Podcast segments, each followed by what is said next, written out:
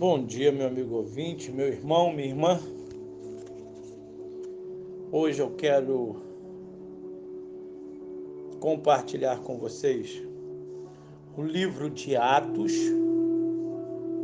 capítulo 4, a partir do versículo 11, o qual nós lemos assim: Este Jesus é a pedra que vocês, construtores, rejeitaram e que se tornou a pedra angular. Não há salvação em nenhum outro, pois debaixo do céu não há nenhum outro nome dado aos homens pelo qual devamos ser salvos. Vendo a coragem de Pedro e de João, e percebendo que eram homens comuns e sem instrução, ficaram admirados e reconheceram que eles haviam estado com Jesus. A coragem foi um elemento presente já nos primeiros discípulos de Jesus, como Pedro e João. Nossa fé precisa ser corajosa, de forma que possa trazer à existência coisas que não existem.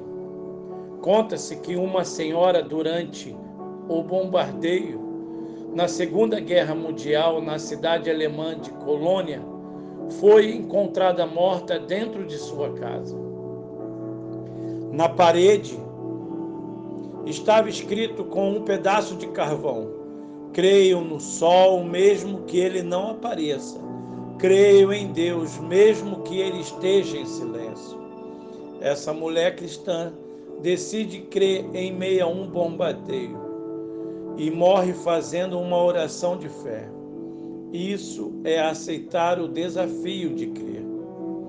É uma fé corajosa em Jesus e não uma fé mística, naquilo que se ouve ou no que se vê, mas uma fé declarada em uma pessoa que viva está. Jesus Cristo, o Senhor. Quando o apóstolo Pedro e João pregam no trecho de Atos, eles mencionam a pedra, que era uma matéria-prima abundante usada para construir casas nos tempos bíblicos. No verão, a casa feita com pedras ficava fresca, enquanto no inverno era mantida aquecida. O que eles queriam dizer em sua pregação era que pessoas tinham usado pedras para construírem casas físicas, mas tinham rejeitado a pedra para construírem sua vida espiritual. Amigo, você também precisa aceitar a pedra fundamental para a sua vida. Crendo em Jesus, é preciso ter fé irrestrita apenas nele.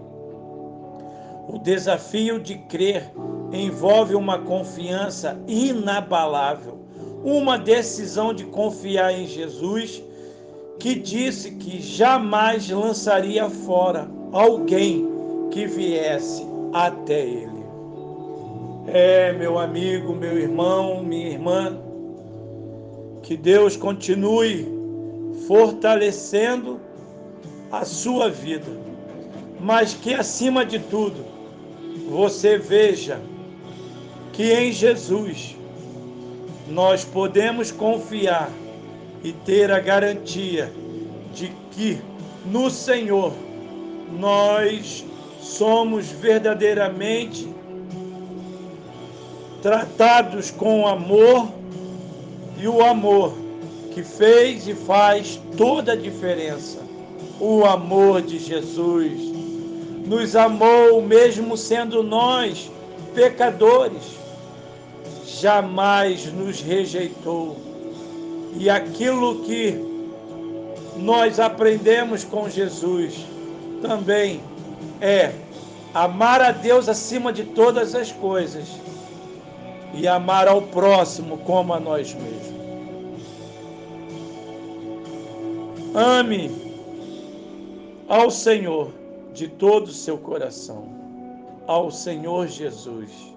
Sim, somente Ele merece toda a honra, toda a glória, toda a adoração. Que Deus te abençoe, que Deus te ajude.